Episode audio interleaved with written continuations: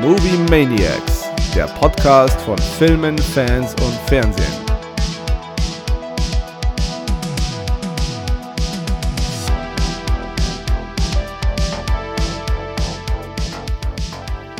Hallo ihr da draußen und herzlich willkommen zu unserem kleinen Podcast. Mein Name ist Gaku und mir ist wie immer, oder eigentlich nicht wie immer, sondern seit langem mal wieder, der liebe Kero zugeschaltet. Hi Kero. Mahlzeit. Ja, den Schocktober hast du ja gekonnt ausgelassen und dich mit äh, positiveren Dingen beschäftigt, wie zum Beispiel einer Erkältung. ja, das ist richtig, wobei mich die jetzt eigentlich erst Anfang November ereilt hat, aber. Wie ja. geht's dir? Ja, ja, passt schon. Alles, alles gut. So wie es einmal geht, wenn man erkältet ist. Ich sitze hier mit meinem Tee und äh, ja. Ja. Ne? Ist halt so. Macht gerade die Runde. Also mich hat es ja auch letzte Woche erwischt gehabt und davor auch noch ein paar andere, aber hat halt die kältere Jahreszeit auch so an sich. Und Ja. wie hast du denn dann die, warst du zu Hause, oder? Ja, ja, ja, ja. Und hast du ein paar Sachen anschauen können? Äh, ja, unter anderem im Westen nichts Neues. Ja, den habe ich noch nicht gesehen. Was ist so dein Ersteindruck? Ah, wenn du den noch nicht gesehen hast, dann will ich tatsächlich, dann sage ich gar nichts dazu. Weil das, was ich gerne sagen würde, wäre einfach schon, da, da gehst, da, da- wäre dann quasi deine Erwartungshaltung schon damit beeinflusst und das, äh, das will Okay. ich nicht. Aber man kann sich auf ein Sehenswert einigen. Ja, ja, ja, absolut. Also ich Fall. meine, der ist dann nicht umsonst unser Contender in Hollywood für die Oscarverleihung, also das schon. Ja, ich und hab, äh, ich habe mir äh, äh, No Time to Die mal wieder so ein. Ich habe ich, ich hab immer so die Tendenz, wenn ich, wenn ich, wenn ich krank bin und Filme schaue, dann, ähm, dann da sind das brauchst du meistens starke so Männer. Oh Gott, wie komme ich da jetzt raus? äh, nein, dann brauche ich so, also was für mich halt so Feel-Good-Movies sind, das ist dann halt, keine Ahnung, da schaue ich dann zum äh, hundertsten, also entweder irgendwelche Bud Spencer-Filme oder zum Mhm. hundertsten Mal äh, Fast and Furious und gestern habe ich mir aber mal wieder den äh, No Time to Die, also den letzten James Bond angeschaut. Ja, aber den habe ich mir vor kurzem auch erst wieder angeschaut. Ich, ich mag ihn sehr gern, obwohl er in großer Kritik immer steht. Ja, ich, keine Ahnung, also ich habe mir gestern halt äh, dann mal losgelöst. Ja, öffentlichen Debatte, äh, die hier immer so zum Release entsteht, angeschaut und äh, doch, der, der wirkt schon. Also für mich, der ist, der geht in Ordnung. Er ist sicherlich nicht schwächenfrei. Vielleicht müssen wir. Nein, nein, nein, absolut nicht. Aber das, äh, ganz ehrlich, welcher James Bond-Film ist das? Also, da müssten wir vielleicht mal eine eigene, eine eigene Reihe irgendwann dazu machen. Ja, absolut. Da hätte ich ziemlich Bock drauf, mal über alle Bonds zu reden. Jawohl. Gut, dann kommen wir doch. Ah, nee, bevor, bevor wir zum, zum, zum unserem heutigen Thema kommen, ähm, erstmal ein bisschen äh, Shoutouts an die Community. Wir, wir wachsen gemächlich, aber und kontinuierlich und das freut uns ziemlich. Ähm, die Plays gehen auch immer weiter nach oben. Deshalb mal ein äh, großes Dank an euch da draußen und wir kriegen auch jetzt äh, zunehmend mehr Feedback. Und ja, das ist eine schöne Entwicklung und vor allem äh, Rings of Power und äh, House of the Dragon hat es euch angetan, obwohl es doch ein äh, ziemlicher Mammutmarsch für uns alle war, teilweise drei Folgen pro Woche aufzunehmen. Ja, das äh, war schon, schon anstrengend, aber umso schöner ist es natürlich dann mitzukriegen, dass es entspricht. Ja, Wir wären nichts ohne euch. Kero, dann, oh, jetzt geht's bei mir auch schon wieder los. Ähm, dann äh, lass doch noch den obligatorischen äh, Instagram-Aufruf bitte nach draußen. Genau, also für alle, die uns äh, noch nicht folgen, unser Handle auf Instagram ist movie.maniacs-podcast. Da könnt ihr uns folgen, äh, dem folgen, was wir so tun, äh, bekommt mit, wann wir ins Kino gehen, was wir uns anschauen und äh, verpasst dann natürlich auch keine Ankündigung neuer Folgen. Deswegen da gerne folgen, Like da lassen. Ihr wisst ja, wie es funktioniert. Super. Gut, dann kommen wir zum heutigen Thema. Ist zwar jetzt auch schon ein bisschen länger her, seit wir im Kino waren, aber heute geht es um. Was wollte ich schon sagen? Black Johnsons. Um Dwayne The Rock Johnsons äh, ambitioniertestes äh, um, Vorhaben und zwar die Verfilmung von Black Adam. Black Adam ist am 20. Oktober bei uns in Deutschland erschienen, ist eine weitere Adaption von DC und sollte laut Dwayne The Rock Johnson das komplette DC-Universum äh, umdrehen und in eine ganz neue Richtung lenken. Und ob das Ganze ihm gelungen ist, erfahrt ihr heute. Es wird heute zu Spoilern geben, aber Spoiler zum Spoiler, das hat überhaupt keine Auswirkungen. Das ist vollkommen egal, ob ihr gespoilert seid. Das tut dem filmischen Genuss wirklich keinen Abbruch. Und ja, Kero, magst du kurz die Handlung zusammenfassen über Kandak und was dann da passiert? Kann ich machen. Ich muss vorher noch sagen, ich muss, also ich muss ja schon mal eine Lanze für The Rock brechen, weil wenn man sich einfach anschaut, wie der auf äh, all seinen Social Media Kanälen über irgendwelche Filmreleases oder Projekte, an denen er mitarbeitet, spricht, das ist ja wirklich, also der lässt ja nichts aus und hat es wirklich nur aus dem ganz obersten Regal. Und wenn der über Black Adam spricht, dann hast du wirklich das Gefühl, er hat jetzt das Gegenmittel für Krebs gefunden und das ist äh, der, der letzte Film, den man als Mensch überhaupt nur sehen muss. Also ähm, das, das, das Marketing, das hat er schon, das hat er gut verstanden. Ja, er versteht sich auch als Marke. Und das, ja. ob das aber für den Film gut ist, das erörtern wir später. Äh, zur Handlung, also grundsätzlich relativ schnell zusammengefasst. Vor 5000 Jahren äh, gab es einen Sklaven in einer fiktiven Zivilisation, die Kandak heißt. Äh, die Sklaven mussten damals weitestgehend in der Mine arbeiten und äh, für die Sklavenhalter bzw. den damaligen König Eternium abbauen. Einer dieser Sklaven, äh, Taj Adams, wird dann vom Rat der Zauberer äh, mit Superkräften ausgestattet, die er nutzt, um eben das Rad zu zerbrechen und äh, die versklavten Menschen eben freizulassen. Ähm, macht dann aber auch Schmarrn damit und wird dementsprechend im Handumdrehen wieder eingesperrt und in der Neuzeit wieder befreit, wo man sich dann mit einigen äh, ja, Helden, die sich dem Ganzen noch anschließen, gegen die äh, Schurken der mit dem wohlklingenden Namen Intergang stellen und behaupten muss. Genau, das ist das Setting. Ja, verspricht viel und ähm, ja, ähm, wie, wie soll ich es jetzt sagen? Ähm, also ich, meine Erwartungshaltung war eigentlich nicht so hoch, da ich ja mich vorab schon ein bisschen informiert hatte. Und irgendwie muss ich auch sagen, als ich die ersten Trailer gesehen habe, dachte ich mir dann auch so, also das Problem war schon mal grundsätzlich so, selbst nach den Trailern hatte ich nicht großes Interesse. Also es wurde kein großes Interesse geweckt in mir, den Film anzusehen. Und ich kann dir das sogar gar nicht so wirklich sagen, warum. Aber ich fand Nummer, also erstens fand ich es halt nicht ansprechend, zweitens waren die Trailer auch schon irgendwie drüber. Und ich war immer der Meinung, wir bekommen da einen richtigen Anti-Helden. Und in den Trailern war das irgendwie, hat es auch schon irgendwie angedeutet, dass es wahrscheinlich doch nicht so wird. Ja, also das kann ich gut nachvollziehen. Worauf ich mich tatsächlich gefreut habe, bevor ich ins Kino gegangen bin, ist mal wieder einen Film zu sehen. Also einfach grundsätzlich einen Superheldenfilm zu sehen, weil das einfach was ist. Also ich, ich, ich mag diese Art von Filmen einfach grundsätzlich, ähm, der ja kurzweilig ist, mich jetzt keine, mich, mich vor keine, keine großen äh, dramatischen äh, und moralischen Dilemmata stellt, sondern ja, weil einfach äh, Action-Kino ist. Wenn man es nur so sieht, habe ich ja auch zum Teil das bekommen, was ich erwartet habe, aber der Film offenbart halt in seiner Inszenierung und in all dem, wofür er steht und was er ist und was er eigentlich von mir will, äh, doch sehr deutliche Schwächen. Ja, ich meine, das ist jetzt Fluch und Segen oder Vorteil. Ich bin ja bei den Comics nicht so into und vor allem bei DC noch viel weniger. Und von daher wusste ich eigentlich auch nicht so wirklich, was mich erwartet, vor allem mit der Figur des Black Adam.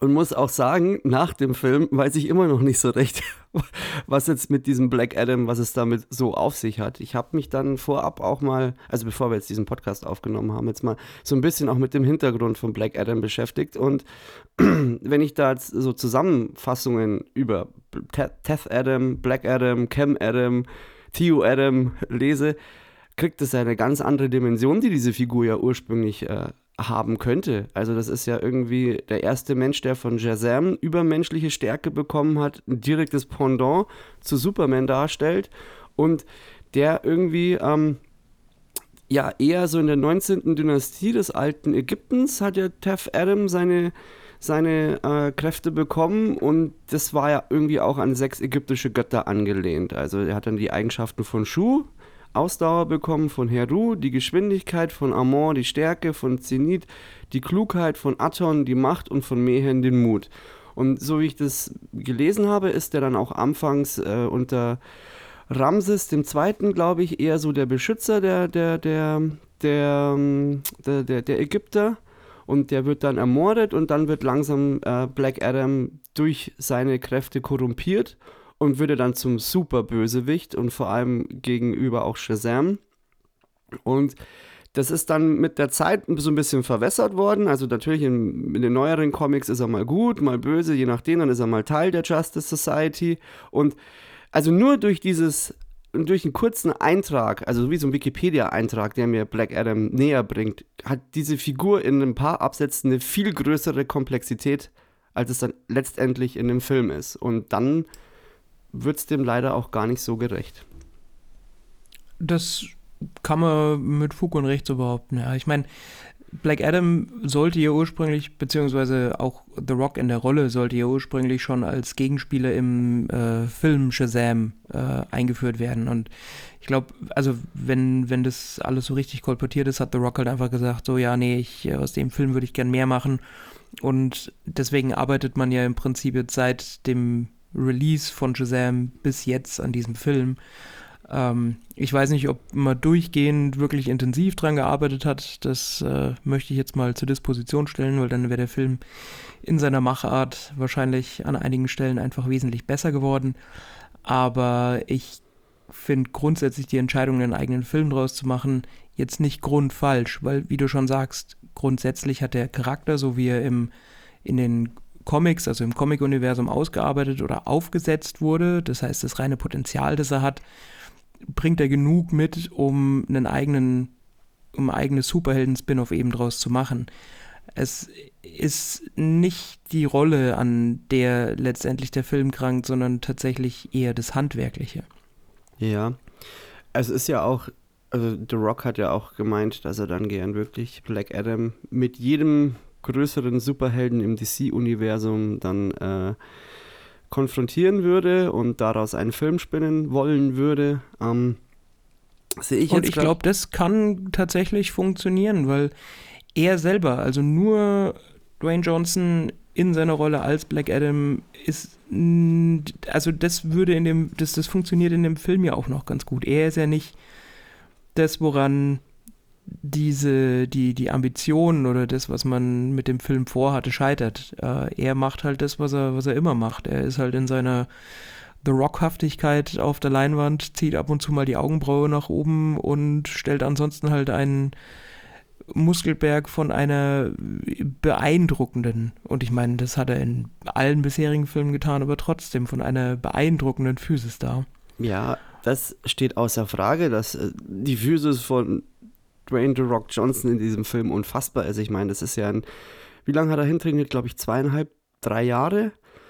Und sein ganzes Leben. sein ganzes Leben und dann auch äh, irgendwie zwölfstündige äh, Drehtage und dann danach nochmal Workout und das, äh, ich habe ja gestern habe ich mir so einen kleinen Bericht äh, durchgelesen, dass äh, sein Training hat er ja, da es wurde da so ein bisschen adaptiert. Also zum einen hat er sich da auf diese exzentrischen und konzentrischen Phasen mehr konzentriert, also eher weniger Gewicht und dann ähm, langsam das Gewicht anheben, am Peak halten und dann langsam wieder ähm, releasen oder Release vom Gewicht. Dann viel Cardio, ähm, harte Diät und ich glaube, so in den letzten Zügen auch äh, wurde da viel mit Dehydration gearbeitet, was jetzt auch nicht unbedingt so easy ist, aber ähm, auf jeden Fall sehr viel Wissenschaft dahinter, was er da in seinen Körper auch reingestopft hat. Und Willkommen das, zu unserem Eisenpupper-Podcast. und das steht außer Frage, dass das eine unfassbare Leistung ist, aber ich sage jetzt nicht zwingend, dass The Rock das Problem ist in der Rolle, aber ich finde, dass die, die, die Marke, die Dwayne The Rock Johnson verkörpern will, hinderlich ist. Weil er verkauft sich ja doch eher so als dieser, dieser Nice Guy, Everybody's Darling, so Familie im Fokus, äh, Fokus im Fokus und Arbeit und das Ganze. Und der würde einfach nie, und das hat er ja auch schon gesagt, einen Bösewicht mehr spielen. Einen reinen Bösewicht spielt er nicht. Und so, finde ich, spielt er halt auch diesen Film. Er ist da sehr angestrengt. Und selbst da, wo er eigentlich böse sein sollte, wirkt er eigentlich auch nicht böse, sondern eher so, so diese, diese Motive, warum er eigentlich gegen andere vorgeht, sind eigentlich von Anfang an nachvollziehbar. Er wird ja da so als gebrochene Person dargestellt, denen eigentlich die Menschen immer was Böses wollten, in einem unfassbar schlechten, 300 kopierten, also Prolog, einen kopierten 300 Prolog. Ja, du weißt, was ich meine, Kero, oder? Ja, es geht um Also am Anfang hat halt so krass nach drei, einmal so, so nach 300 ausgesehen, aber halt einfach auch schlecht gemacht.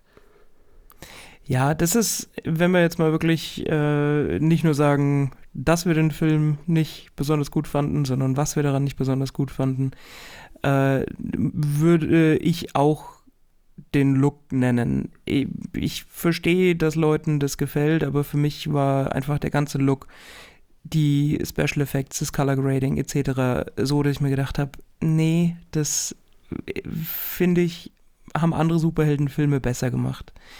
Dann die Genese des Helden selber ist auch einfach ein bisschen faul erzählt in meinen Augen, weil diese, diese ganzen Mechanismen, die da zum Tragen kommen, das haben wir vorher in vielen anderen Filmen schon gesehen. Du hast diesen grantigen, eigentlich Anti-Helden, der keinen Wert auf Teamarbeit legt, dem niemand außer sich selber irgendwo am Herzen liegt, beziehungsweise nichts außer seinen eigenen Rachemotiven. Das, der bekommt dann so einen Sidekick, der ihm quasi das 101 äh, erklärt, wie man quasi menschlich ist. Das ist was, was wir aus Hancock kennen. Das ist was, was wir aus Terminator 2 kennen. Das sind einfach so grundlegende Mechanismen, die wir alle das schon mal hatten. Genau. Ähm, dann insgesamt finde ich einfach eine sehr hektische Inszenierung, äh, was sich auch so ein bisschen auf die, auf die Action-Choreografien ausweitet, die zum Teil, die sind schon ganz nett anzusehen und mit, an, an Action mangelt es dem Film wirklich nicht. Also wer ins Kino geht und einen Actionfilm erwartet, der bekommt da auch genau das. Aber auch da ist es zum größten Teil ein bisschen uninspiriert. Ähm, es wird eigentlich in erster Linie auf den Einsatz von Slow Motions in den äh, entscheidenden Szenen gesetzt und das halt wirklich völlig überbordend.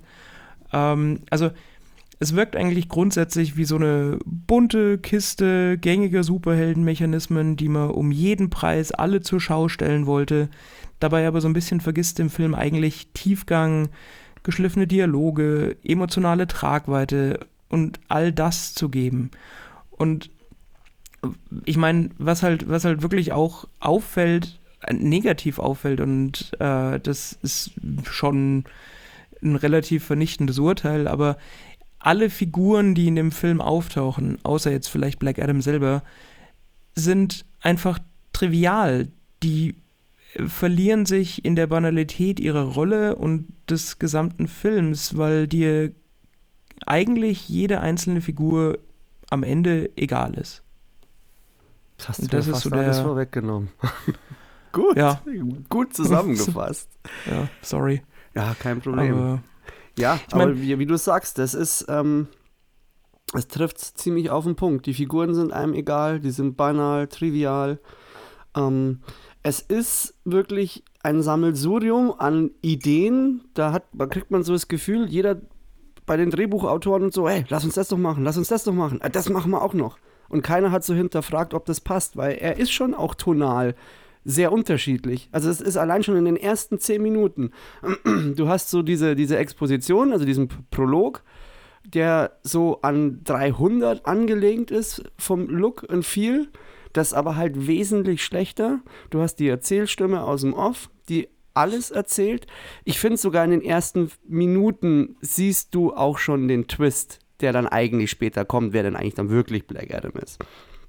Dann hast du, dann kommt der Sprung rüber zu diesem ähm, Pharaonengrab und da fühlst du dich ja dann in einem ganz anderen Film wieder. Dann wird Black Adam beschworen, dann wie er da auf die, auf die Söldner losgeht, ist wieder ein anderer Film und dann auf einmal geht's nach draußen und dann springt der Film in einen komplett anderen Modus und dazu läuft halt noch Painted Black und da war dann bei, mir auch der erste komplette Abbruch im Film. Da habe ich gedacht, wow, jetzt, jetzt passt gerade gar nichts mehr zusammen. Und vor allem wirkte das halt auch nicht so, wie es wirken sollte, sondern einfach total verhunzt.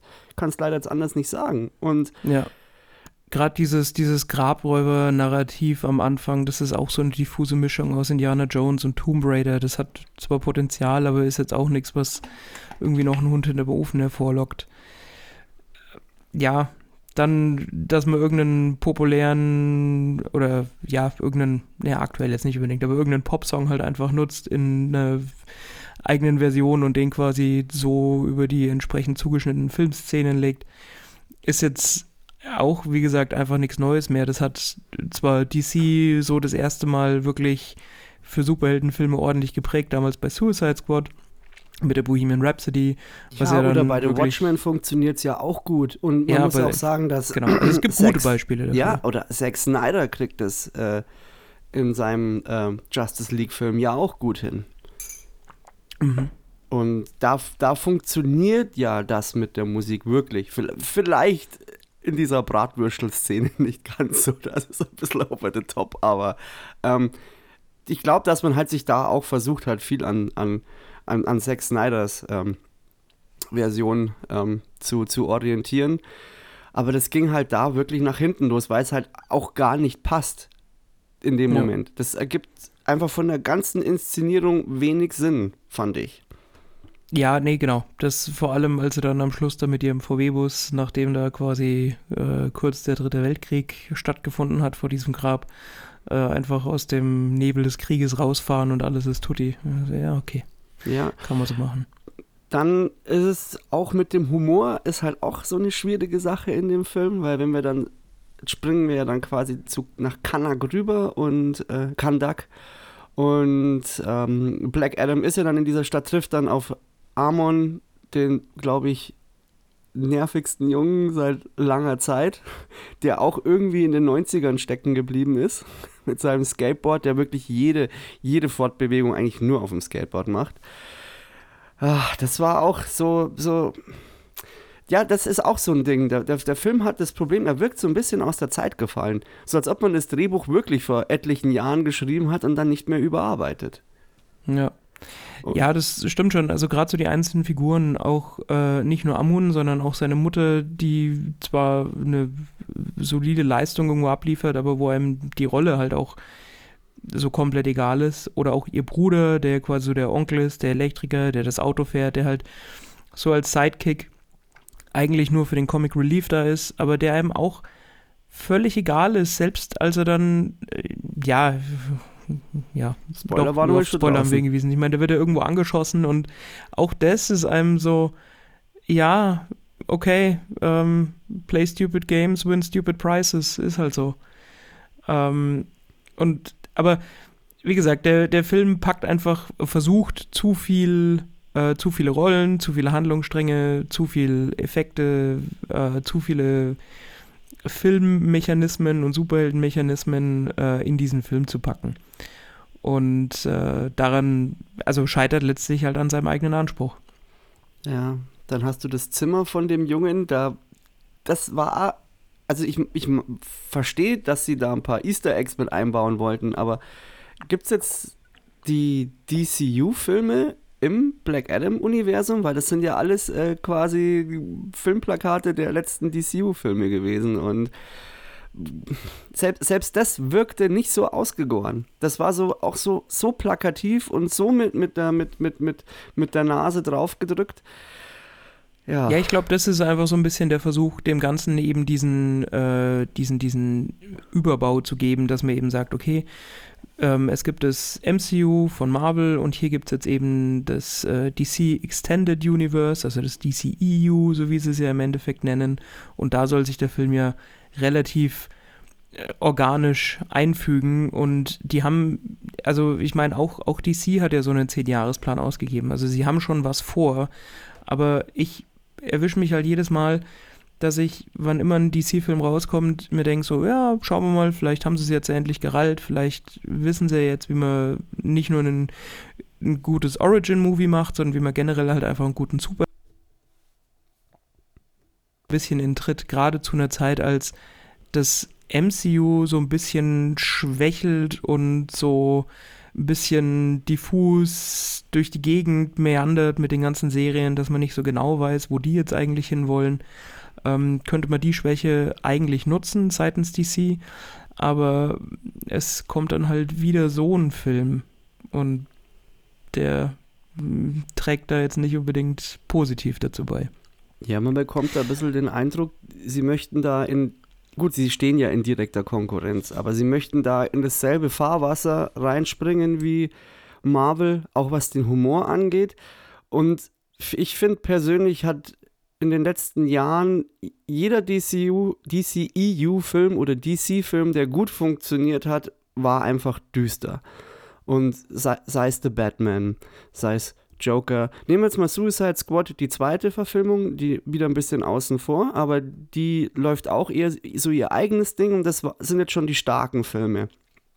Wenn wir jedes Mal, wenn, wenn DC versucht, so auf Marvel zu machen, scheitert es eigentlich. Wenn wir zum Beispiel die, die erste Variante von, von, vom Suicide Squad, äh, vom Suicide Squad, sag ich schon, von Justice League nehmen. Also ein furchtbarer Film. Und äh, dann nimmst du wieder die Snack Snyder, Snack Snyder Variante, die wesentlich. Snack Snyder? Hm? Snack Snyder? Snack Snyder? Snack Snyder? Ach, okay. I want snacks. Snacks, also Zack Snyder. Ähm, Version von dem Ganzen ist auch wieder düsterer angelegt und funktioniert auch besser. Und dann ist jetzt so die Frage, wie viel Fässer hat DC jetzt eigentlich gerade aufgemacht? Wir haben so die Einzelfilme, wir haben so die DC EU-Filme, dann wieder, so genauso wie jetzt mit Joker, jetzt kommt wieder ein Joker raus, wie passen die dann am Ende eigentlich alles also wie passt das am Ende alles auch zusammen? Also das ist halt so ein riesiges Kuddelmuddel und ich sehe da auch keinen roten Faden dahinter.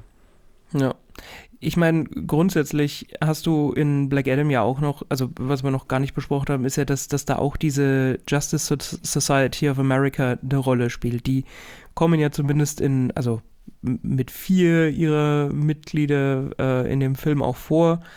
Ähm, Aber so, als ob sie schon jahrelang etabliert waren. Also, richtig. Die haben von richtig. dir verlangt, dass du das, also, ich meine, ich bin jetzt kein Comic-Leser, aber als reiner Kinogänger muss man mir das schon erklären und mir die nicht einfach vor die Nase setzen und sagen, hey, wir sind die Justice Society.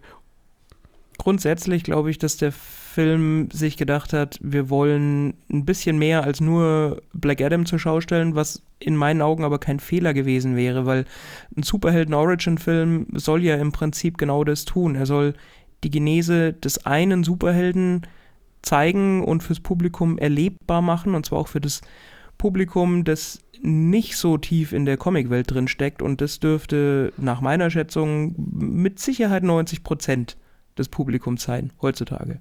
Weil ich nicht glaube, dass es so viele Hardcore-Geeks gibt, die in den Comics so tief drin stecken, dass die sagen, okay, der Film ist jetzt nur für mich als Comic-Lover und ich kenne jeden äh, Charakter und jedes einzelne seine Artefakte, das er mit sich trägt und kann dir genau die Entstehungsgeschichte davon benennen. Äh, und das ist genau der Punkt. Also da, ich, ich habe nichts dagegen, dass man das macht, dass man die Leute irgendwo mit, also dass man so eine alternative Superheldengruppe da noch mit einführt. Aber das trägt halt bei dem Film auch noch dazu bei, dass er einfach noch überladener wirkt und noch weniger, also noch mehr das, das Konzept eigentlich vermissen lässt, was er eigentlich vom, vom, vom, vom Publikum will. Ähm, und dazu kommt dann einfach auch, dass diese vier Mitglieder der Justice Society, die wir sehen, ähm, einfach nicht, also ich habe die ganze Zeit so das Gefühl gehabt, das ist so ein bisschen so ein billiger wie Abklatsch. Auf, wie auf Wish bestellt. Ja, also ja, Abklatsch. Du hast ja einen Atomic Smasher, der Ant-Man wäre. Ja, ja, man hält es als, als Abklatsch, hält man, für einen Abklatsch hält man es, glaube ich, nur, weil man halt bei den Marvel Filmen wesentlich besser damit vertraut ist. Aber grundsätzlich ist es ja so, dass die Superhelden eigentlich so zeitgleich entstanden sind. Also man kann jetzt nicht sagen, dass die Helden hier ja, in der der, Justice in der Society schon, da hast du recht. ein, ein klassischer Abklatsch sind. Aber grundsätzlich von dem, was wir jetzt aus den Filmen in der Vergangenheit kennen, klar, da ist der äh, Dr. Fate ein Abklatsch von Doctor Strange, der mir besser gefällt. Da ist Atom Smasher ähm, im. Prinzip, genau, Ant-Man, der bei Marvel auch besser funktioniert. Und äh, du hast Falcon, du hast Storm, du hast all diese Figuren, die du quasi aus dem MCU einfach schon mal kennst mit ähnlichen Fähigkeiten. Ähm, und insgesamt, die, die Motive sind nicht so wirklich klar. Das Handeln ist ein bisschen zu klamaukig. Ähm, und wenn jetzt nicht gegen Ende hin, also wenn nicht Pierce Brosnan die, die, die Rolle als, äh, als Dr. Fate für mich relativ solide ausfüllen würde, dann so, dass ich am Ende sogar diesen, naja, diesen, diesen, diese, diesen emotionalen, dieses Aufreiben, diesen äh, Abschlusskampf, diese, dieses letzte Aufbäumen, das er da führt, das habe ich ihm irgendwo schon abgenommen, aber ähm, das ist im Prinzip auch alles, was diese vier, ja, Figuren da wirklich beitragen können. Ansonsten sind die halt schmückendes Beiwerk. Ja, das mit Abklatsch habe ich in dem Sinne so auch nicht gemeint. Klar, wenn man jetzt so ein bisschen die Historie von den Comics ähm, verfolgt, Hm. sind die schon parallel dazu entstanden. Allerdings muss man da auch sagen, da hat äh, DC und Marvel schon auch gegenseitig sich immer so ein bisschen äh, beäugt und versucht, ähnliche Charaktere zu schaffen, die gerade das andere äh, Häuschen kreiert hat. Da gibt's, ich habe da auch mal irgendeinen Podcast gehört, da ging es um den Kampf zwischen DC und Marvel.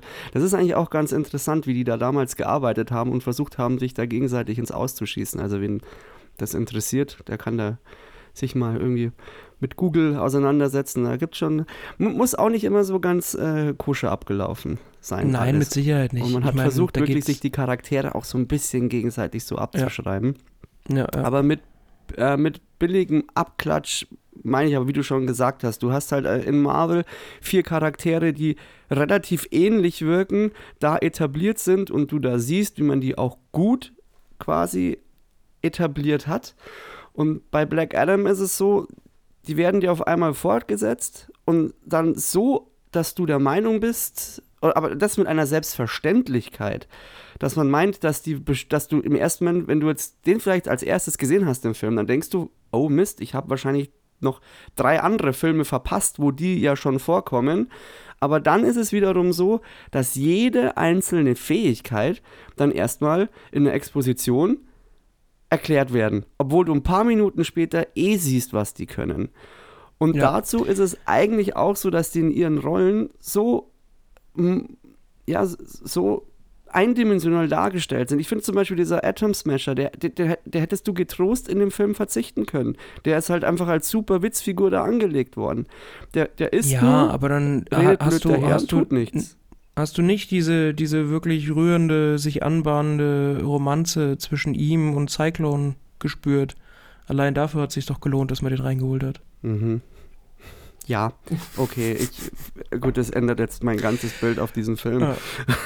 Grundsätzlich Exposition ist Ja, auch die so ein, Cyclone schaut auch, schaut so ein schön Ding. aus, die ist nett anzusehen und dann, wenn sie ihre Haarmoves da macht, das sieht auch cool aus, aber das war's halt dann. Also es ist vollkommen überflüssig. Der Einzige, der so ein bisschen notwendig ist, ist so dieser Hawkman, aber selbst der ist halt auch immer nur dafür da, dass er Black Adam sagt, nein, wir müssen dich verhaften. Und selbst wenn alles geklärt ist, und also dieser, dieser, dieser Zwist ja die ganze Zeit zwischen den beiden, der wird ja so lange wiederholt, obwohl eigentlich schon alles gegessen ist, wo sie eigentlich schon auf derselben Seite stehen.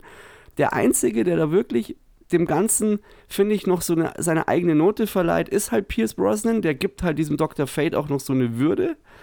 Und aber selbst da ist halt zu wenig da. Und Ja. Ja, ich meine, Hawkman ist halt einfach nur so dieses moralische Gegengewicht zu Black Adam, der ja eigentlich so ein bisschen diesen, diesen Anti-Helden mimen will. Ja, aber er sagt es ich mein- halt immer nur. Du, seine seine Genau. Beweggründe sind ja auch nicht so wirklich nachvollziehbar.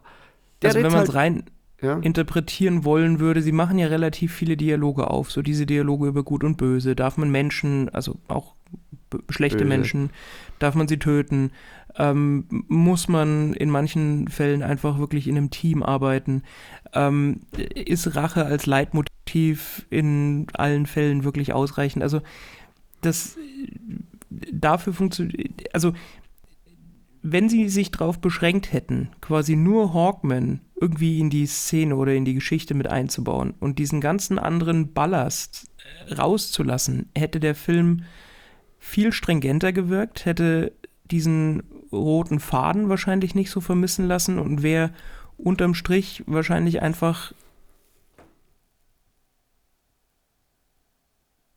das Gefühl einer Origin Stories, einer, einer Origin Story vermittelt und, und das ist halt, ja, ein bisschen vergeudetes Potenzial. Ich hätte Zumal es ja ich, so- mittlerweile einfach der elfte Film ist. Also ist ja nicht so, dass DC es zum ersten Mal versucht. Ja, ich hätte es wahrscheinlich sogar interessanter gefunden, wenn man einfach vielleicht den Film, die Origin Story, wirklich auf die vor 5000 Jahren nach Kandak verlegt hätte. So das Ganze auch wirklich ein bisschen dramatischer aufgebaut hätte. So diese Vater-Sohn-Beziehungen, der Verlust, dann dieser, dieser, quasi diese, also das ist ja auch der Punkt, sie graben ja dann nach Eternium, damit der, der Machthaber dann noch stärker wird dass man das so ein bisschen ins Zentrum setzt und dann vielleicht so die, die, die Revolution, die halt Tef Adam dann auslösen will. Und das, da vielleicht so die erste Hälfte des Films damit aufgewendet hat und dann so die zweite Hälfte dann halt quasi äh, den Tef Adam, also er ist ja von Anfang an noch nicht Black Adam oder Mighty Adam heißt er am Anfang, und dann ihn da eingeführt hätte. Und dann hätte man zum Ende des Films ja vielleicht so einen Zeitsprung machen können, den man wie in so einer Mid-Credit-Scene anlegt. Das hätte ich vielleicht sogar interessanter gefunden. Und hätte man einfach auch viel Zeit gehabt, dieser Figur viel Ambivalenz zu geben. Und vielleicht auch mal so eine, dann hätte es auch Dwayne The Rock Johnson irgendwie haben können, dass er mal vielleicht eine halbe Stunde lang wirklich richtig fies ist oder vielleicht sogar wirklich die, ein Großteil des Films vielleicht eher so ein bisschen fies ist und dann den nächsten Film hat, wo er dann als geläutert rüberkommt, so wie er sich ja in dem Film halt auch einfach. Das passiert ja auch viel zu schnell, dass er ja dann eigentlich schon auch eher so der Good Guy dann ist. Ja. Wofür man sich auch mehr Zeit hätte nehmen können oder ja, weiß nicht, ob es an Zeit oder Hingabe oder was auch immer mangelt, äh, sind halt, ist halt das CGI und die Visual Effects. ähm, ich meine, ich habe Verständnis dafür, wenn jemandem genau dieser Look gefällt. Meins war es nicht. Und für mich waren die Visual Effects einfach an vielen Stellen also wirklich störend überzeichnet. Ja, störend, Äh, das ist ziemlich gut. Und das Ganze kumuliert sich dann eigentlich ganz zum Schluss Mit dem als Antagonisten. Ishmael, genau, der ja, Ja. selber den ganzen Film über ein sehr eindimensionaler und binärer Schurke ist. Ähm, dann eben dieses Artefakt, also diese Krone von Sabah eben bekommt und dann eben auch aus der Unterwelt so seine Kräfte verliehen bekommt. Und dann als dieser völlig überzeichnete Dämon mit diesem leuchtenden Pentagramm auf der Brust äh, auf einmal auf der Bildfläche auftaucht und man sich denkt, ja, wenn man einem Vierjährigen im Kindergarten ein Blatt Papier und Buntstifte gibt und sagt, mal mal den bösesten Schurken, den du dir vorstellen kannst, dann wird es wahrscheinlich so in die, in die Richtung gehen. Der, und der Junge hätte wahrscheinlich auf das Pentagramm verzichtet und dann wäre es sogar gruseliger. Ja, wahrscheinlich, gewesen. ja. Ja, der wirkte halt wie so ein, so, so ein ja, wie, wie, wie so ein Bösewicht aus einem Computerspiel von 1992. Das so, Ja, so wie in Diablo 2, so wird man sich den. Naja, wobei, nee, das, das selbst die waren, die waren, die waren cooler. die Ja. waren wesentlich cooler. So, so, Ja. so, ein, so ein billig kopiertes Diablo 2. Grundsätzlich, also ich meine, wenn man jetzt mal den, den Film an sich nimmt, der hat ein Budget von äh, 200 Millionen. Ich habe mal nachgeschaut, einfach nur, weil es mich interessiert hat. Äh, ein Film, der noch nicht besonders alt ist, dass man jetzt auch keine, dass man das Ganze so ein bisschen inflationsbereinigt sehen kann, äh, aus dem MCU, der auch eine Origin Story hat, war Black Panther von 2018. Oh, okay. Und da muss ich sagen, ganz ehrlich, wenn man die zwei Filme nebeneinander stellt und sie mal nur auf die Tatsache hin untersucht, welcher jetzt quasi die bessere Origin Story hat. Ich meine, sie behandeln beide ein fiktives Königreich oder ein fiktives Mhm. Land. Äh, sie haben beide ihr, ich nenne es jetzt mal ein Element der Begierde oder das, was halt einfach Begehrlichkeiten weckt. Also man kann so eine Ein parallele. Struktur aufbauen. Und wenn man die beiden Filme dann einfach nebeneinander stellt, muss man sagen, in allen wesentlichen Punkten schneidet Black Panther da hundertmal besser ab. Da ist, da sind die Dialoge mit wesentlich größerer Präzision geschrieben, da sind die Charaktere, die vorkommen, mit wesentlich mehr Sorgfalt eingeführt. Da ist einfach das gesamte Look and Feel ich meine, das ist eine sehr subjektive Einschätzung, das weiß ich auch, aber der, der, der gesamte Look, der dem Film gegeben wird, von den Kleidungen, Rüstungen etc., einfach on point. Und all das ist halt bei Black Adam so ein bis zwei Stufen einfach drunter. Ja, das ist ein ziemlich guter Vergleich, den du da gerade ziehst. Und ich würde dann aber auch sagen, obwohl, auch wenn es jetzt, beide sind sich sehr ähnlich, ähm, und da ist aber auch dieser große Unterschied. Ich finde, dass ähm, Black Panther eine kleinere Geschichte erzählt. Also, und im Gegenzug Ja, dazu. es ist ein handlicheres Format. Ja, das ist genau das, was Black Adam einfach gut getan hätte. Ja, einfach weniger. Und es ist natürlich ein Großteil spielt ja auch in, in Wakanda. Ob jetzt das vom Setting her so, das ist jetzt egal.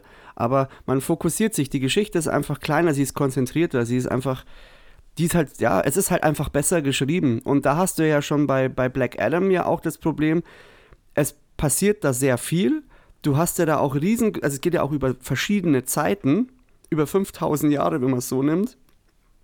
Du hast dann auch noch diese, diese, diese Unterwasserstation, wo er kurzzeitig mal liegt. Und dass da so viele Dinge passieren, die halt aber auch einfach im Film nicht gut integriert sind. Das ist halt einfach nicht gut äh, geschrieben. Das ist halt auch leider ein Problem. Man hat sich da beim Drehbuch halt auch etwas lumpen lassen. Und, aber das hast du alles schon sehr gut ausgeführt, woran es eigentlich scheitert. Und jetzt auch gezeigt, wie man es halt tausendmal besser macht.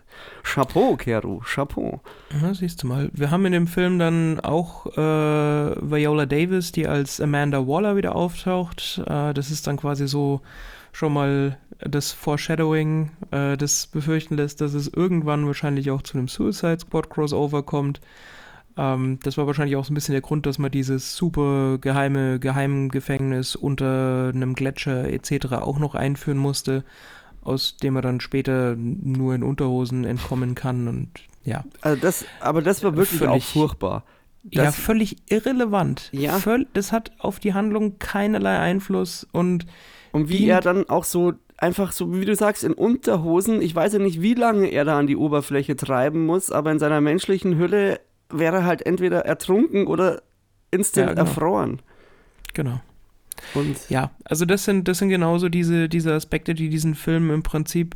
Man, man hat es, das kann man irgendwie sich vorstellen, wie Gut, eine äh, Startbahn Kero? am Flughafen. Ja. Ja, muss vielleicht äh, kurz zu erklären, ich weiß nicht, ob das sonst zu sehr aus dem Zusammenhang ist, dass man halt äh, Black Adam irgendwann sieht er halt ein, dass er halt, äh, nachdem halt Ishmael zum Bösewicht wird, ähm, sieht Black Adam ja selber ein, dass er da irgendwie nicht so gut agiert hat und den Menschen hilft und dann selber einsieht, dass er eigentlich äh, seine Kräfte abgeben muss, um Black Adam kann dadurch, wenn er das Wort Shazam ausspricht, wieder in seine menschliche Form äh, zurückkehren und hat dann keine Superkräfte mehr und die Justice Society, das ist ein, ein, ein, ein Zungenbrecher und die Justice Society entscheidet sich dann dafür halt Black Adam ja dann quasi in so einen Wassertank zu bringen unter, unter dem Meer und dass er halt dann nie wieder Schlechtes tun kann.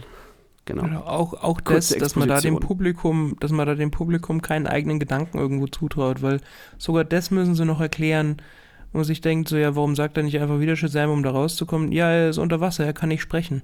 Also es, das ist tatsächlich eine Dialogzeile da drin. Er ist unter Wasser, er kann nicht sprechen. Ja. So, no shit, Sherlock. Und dann ist ja auch der Punkt, was ich auch nicht so ganz verstanden habe, dass Dr. Fate kann ja Elemente der Zukunft voraussehen. So. Mhm. Und irgendwann wird dann, also er sieht ja dann so die Zukunft von, von Hawkman und entscheidet sich, diese Zukunft zu verändern. Und sieht aber auch die Zukunft von Black Adam.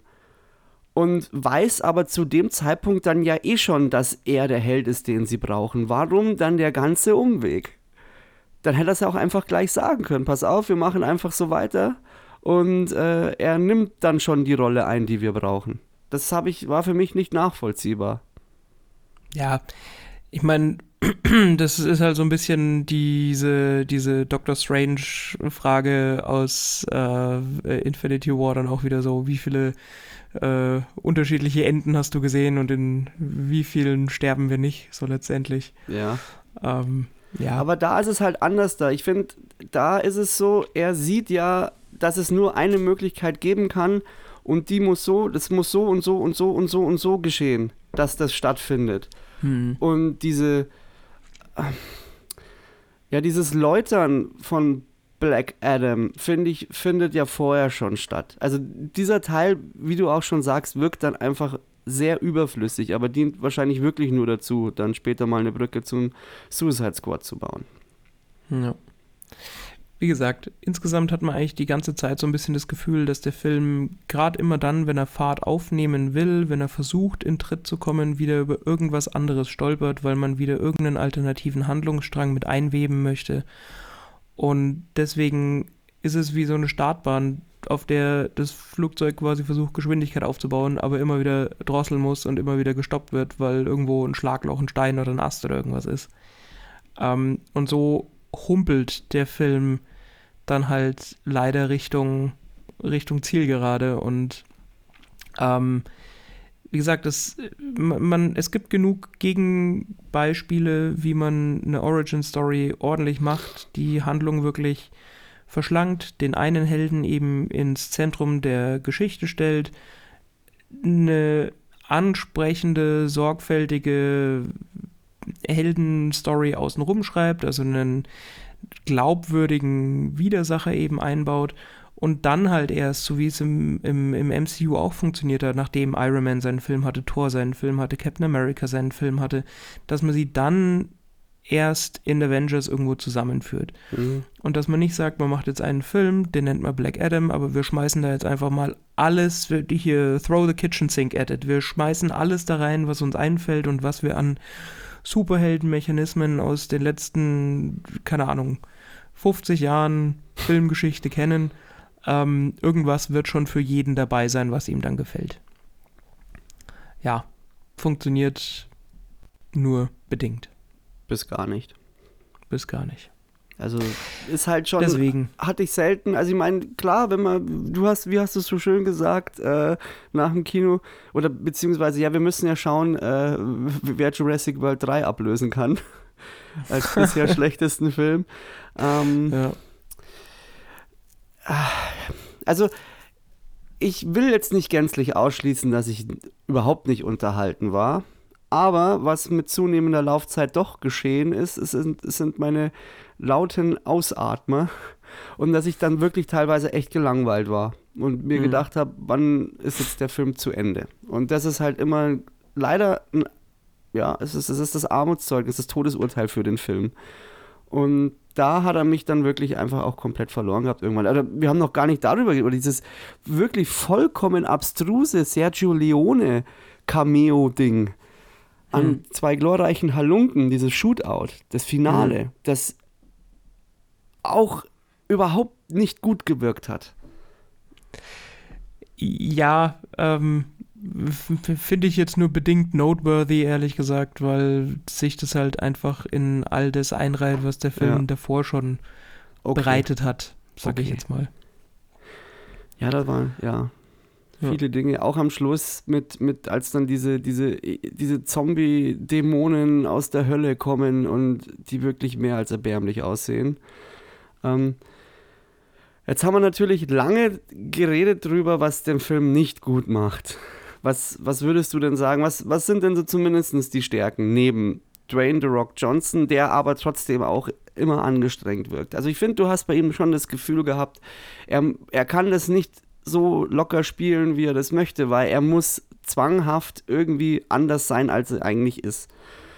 Und aber The Rock ist zumindest eine, eine, eine, eine positive Stärke des Films. Auch sein, sein, sein, seine Nahaufnahme des Rückens. unfassbar viele Muskeln, brutal. Ja, um mal so ein bisschen Dialektik in unsere Erörterung kommen zu lassen. Also Der Soundtrack, das muss ich auch noch sagen, der Soundtrack war mir auch die meiste Zeit vollkommen drüber. Das ist auch so ein Ding, das ist, da ist mir der Soundtrack leider auch negativ aufgefallen. Der hat oft nicht wirklich gut funktioniert, obwohl Lonnie Balf normalerweise echt immer guten Shit macht.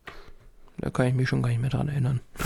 Na, bist du, ich höre da Ähm, zu. also was funktioniert ist The Rock selber, weil er halt einfach als das, was er ist, funktioniert. Das heißt, du hast einfach diesen, diese, diese Kante, die eigentlich da, seit jeher dafür bestimmt ist, einen Superhelden zu spielen.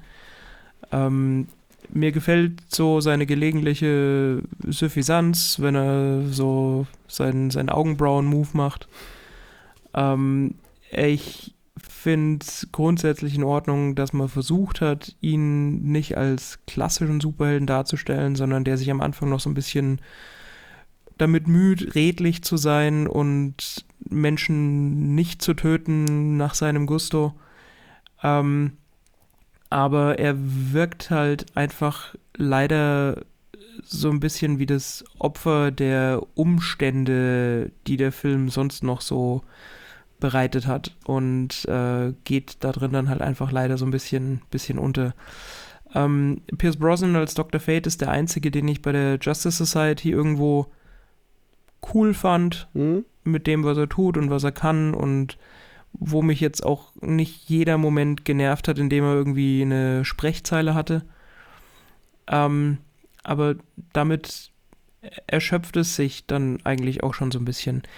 Die Action kommt nicht zu kurz, das muss man wirklich sagen. Also wer in den Film geht und sagt, hier, ich will reines Popcorn-Kino, bei dem ich das Hirn ausschalten kann, der kommt schon auf seine Kosten.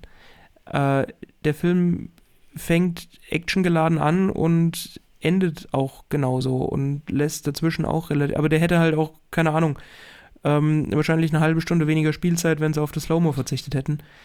Ähm, also, The Rock als er selber spielt ganz gut. Pierce Brosnan fand ich am Anfang ein bisschen cringe, aber erfüllt seine, sein, sein Soll und seine Rolle eigentlich auch. Äh, und die, die, die Action kommt nicht zu kurz. Das wären so die drei positiven Aspekte, die ich dem Film auf jeden Fall noch ähm, mitgeben will. Und Leute, die wirklich Fans und Anhänger der Comics sind, da kann ich mir schon vorstellen, dass die eher auf ihre Kosten kommen, beziehungsweise dass die kein so vernichtendes Urteil über den Film fällen, weil man, glaube ich, schon so das bekommt, was man, was man, äh, was zumindest mit den Comics mal begonnen wurde. Ähm, so jetzt die, das, den, den, den Look und die Visualisierung der einzelnen Superhelden äh, auf der Leinwand. Ähm, aber für alle anderen wüsste ich jetzt nicht, was ich an dem Film groß empfehlen könnte oder sollte. Also ich würde mir auf jeden Fall kein zweites Mal anschauen. Ja, also würde ich so weitestgehend mitgehen.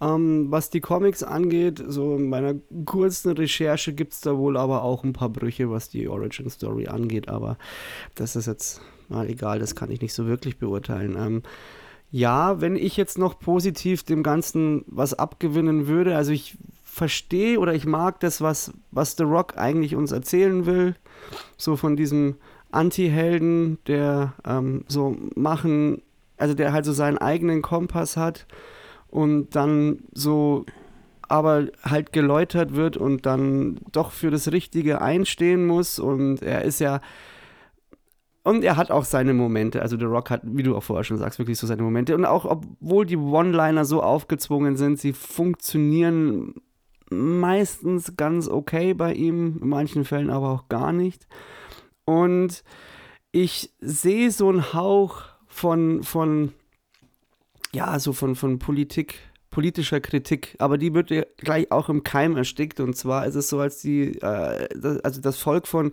von Kandak ähm, interessiert sich ja oder entscheidet sich ja dafür, quasi ähm, Black Adam als ihren Beschützer und äh, nennen wir es mal Anführer zu akzeptieren und anzunehmen. Und genau in dem Moment kommt halt dann die Justice äh, Society um die Ecke und sagt, nee, der muss jetzt weg und wir werden jetzt hier wieder für Recht und Ordnung sorgen. Das ist durchaus, kann man als Kritik am, modernen Amerika verstehen, die hier auch einfach in anderen Ländern einfallen und für in Anführungsstrichen gewisse Umstürze sorgen, weil sie halt dem Ganzen ihren Stempel aufdrücken wollen. Aber das wird dann eigentlich auch sch ziemlich schnell wieder ab, ad, ab ad acta gelegt und später sogar ein bisschen verkehrt legitimiert. Nee, Legitimiert? Legitimiert. Legi Scheiße, was ist denn heute los? Legitimiert? Das ja, passiert am besten. Ja. Ähm, man dann aber jemanden an der Spitze hat, der dann bloß dafür da ist, alles zu vernichten. Also da hätte man durchaus, also da wäre Potenzial drin gewesen, da hätte man auch noch ein bisschen mehr rausziehen können und ungefähr so ähnlich viel Potenzial wie jetzt in meiner Aussage war bis zu meinem Versprecher. Genau. Das kann ich dem Film auch noch zugute heißen und natürlich äh, die Post-Credit-Scene, die aber auch leider etwas äh, äh, lieblos wirkte. Genau. Ähm, auf die gehen wir jetzt nicht ein, die könnt ihr euch selber anschauen. Beziehungsweise ja, doch müssen wir eigentlich fast, weil äh, Henry Cavill das Ganze ja dann auch äh, auf seinem eigenen Social Media Kanal quasi verbreitet hat. Also, ähm, ich meine, die, die Post-Credit-Scene, man muss so ehrlich sein, äh, ich kann mich jetzt an den Dialog der beiden schon gar nicht mehr so wirklich erinnern, dafür müsst ihr es mir nochmal anschauen, aber die hat ja nur Black Adam, den einen wir müssen miteinander Zweck, reden. Sie hatte nur im Endeffekt diesen einen Zweck zu sagen, okay, hier Henry Cavill kommt als Superman wieder und es wird in irgendeiner Art und Form ein Crossover zwischen Black Adam und Superman geben. Das war sie im Endeffekt. Ja. Ist, glaube ich, Genau. vier Wochen vor ähm, Abgabe. Also der Film war schon in der Post. Da ist die Szene noch gedreht worden. Aber habe ich das im letzten, ja, habe ich glaube ich im letzten Podcast zu House of the Dragon ja erklärt, dass so ähm, Dwayne The Rock Johnson, Dwayne The Rock Johnsons, also heute habe ich es echt, äh, mit, äh, also dem seine Ex-Frau ist ja irgendwie in dieser ähm, Agentur zuständig, in der auch die Seven. Seven Bucks Production, das ist die Genau. Produktionsfirma, die er selber gegründet hat und die auch äh, den Film unter anderem produziert. Und die Genau. Frau äh, vertritt halt dementsprechend auch Schauspieler, unter anderem auch Henry Cavill. Und nachdem bei Warner die Führung ähm, ausgetauscht worden ist, war das Interesse wieder da, Henry Cavill zu nehmen. Und ähm, The Rock hat sich da maßgeblich eingesetzt dafür, dass Henry Cavill wieder die Rolle des Superman bekleidet. Aber wahrscheinlich aus dem Punkt heraus, weil er einfach Bock hatte, mit Henry Cavill zu drehen. Also ich glaube, dass es auch eher so eigen, Eigenzweck war als reine Nächstenliebe zu Henry Cavill. Weil sich halt auch, Ja. weil Man of Steel halt natürlich auch eine der besten äh, Superman-Verfilmungen ist. Ja. Ja, wahrscheinlich geht es darum, dass er überhaupt irgendjemanden findet, der ihm von der Physis her ansatzweise gewachsen ist. Ja. Und selbst da, wenn du siehst, selbst Man of Steel ist, hat eigentlich auch wenig, wenig komödia komödiantischen äh, Ansatz. Das ist eigentlich auch eher so ein ernsterer Film. Da ist DC Ja. auch wieder am besten. Das wäre die Nische für DC gewesen, wenn man sie konsequent durchgezogen hätte. Wobei, ja, also The Batman ist ein gutes. Gehört zwar jetzt nicht unbedingt in das DCEU rein, aber ist ja ein sehr, sehr starker Bewerber. Ja, de- definitiv auch Joker. Aber wenn wir bei Ja. Batman sind, ja, der war sehr gut, aber der ist halt wieder so losgelöst. Das ist halt so dieses Problem. Da ist halt bei DC auch gar nichts irgendwie Kanon und organisch so alles. Das sind immer so Ausreißer. Die Ausreißer sind total gut, aber sie fügen sich dann nicht ins gemeine Konzept ein. Und so dieser rote Faden, der ist halt durchgängig so, das sind halt eher so dann die schlechteren Filme. Also Black Adam verbindet sich eher mit der alten Variante von äh, der Justice League. Ja. Leider. Wie fällt denn dein Fazit aus? Ja, man wollte viel, hat wenig erreicht. Ähm, werden mir auch kein zweites Mal anschauen und ich, ich kann dir nicht sagen, ob ich, also es, natürlich muss man schauen, wie sich die Zahlen entwickeln. Aber wenn das ganze Ding floppt, könnte ich mir vorstellen, dass man da nochmal ordentlich in die Revision geht, was ähm, die Ausrichtung von, vom DCEU angeht. Und ich, ich hoffe, dass man erka erkannt hat, dass der Weg so nicht die richtige ist. Und wenn man sich jetzt James Gunn als äh, neues äh, Oberhaupt für das DCEU holt, ist das vielleicht schon mal ein erster sehr guter Schritt gewesen. Ähm, vom Rating her sch ich schwanke zwischen 2,5 und 3 von 10. Okay. 2,5? 2,5 sagst du? Ah. Als Trash-Granate. Ja, 3. Ah ja, Okay. komm, 3. 3 von 10. Okay. Mit Also für Zug mich nach war es so, unten. dass, dass ich mir, als ich äh, gesehen habe, dass halt Joe Collet Serra, mit dem, der mit The Rock ja auch an Jungle Cruise schon zusammengearbeitet hat. Der übrigens äh, ganz die- gut war, der Jungle Cruise. Der hat mir gefallen. Ja, das liegt aber im Wesentlichen an Emily Blunt. Und vielleicht auch an dem Genre. Also Ja. ich finde auch, der Rock funktioniert in so Komödien einfach besser. Der, der Ja. braucht einfach was Liebes. Ähm, genau, also ich habe mir im Prinzip mehr, ein bisschen mehr davon erhofft, nicht viel mehr, aber ein bisschen mehr eben. Ähm, der Film funktioniert als reines Action-Kino, ohne weiter drüber nachzudenken, ganz gut. Scheitert dann aber letztendlich daran, dass er einfach zu viel unterbringen will und äh, zu viel behandeln will. Ähm, und deswegen bin ich bei, ja, ich, ich gebe ihm, ich gebe ihm 4 von 10, dass wir nicht die gleiche Punktzahl haben. Hui, da bist du, hast dich aber weit aus dem Fenster gelehnt. Naja, es muss ja noch Luft nach unten und nach oben da sein.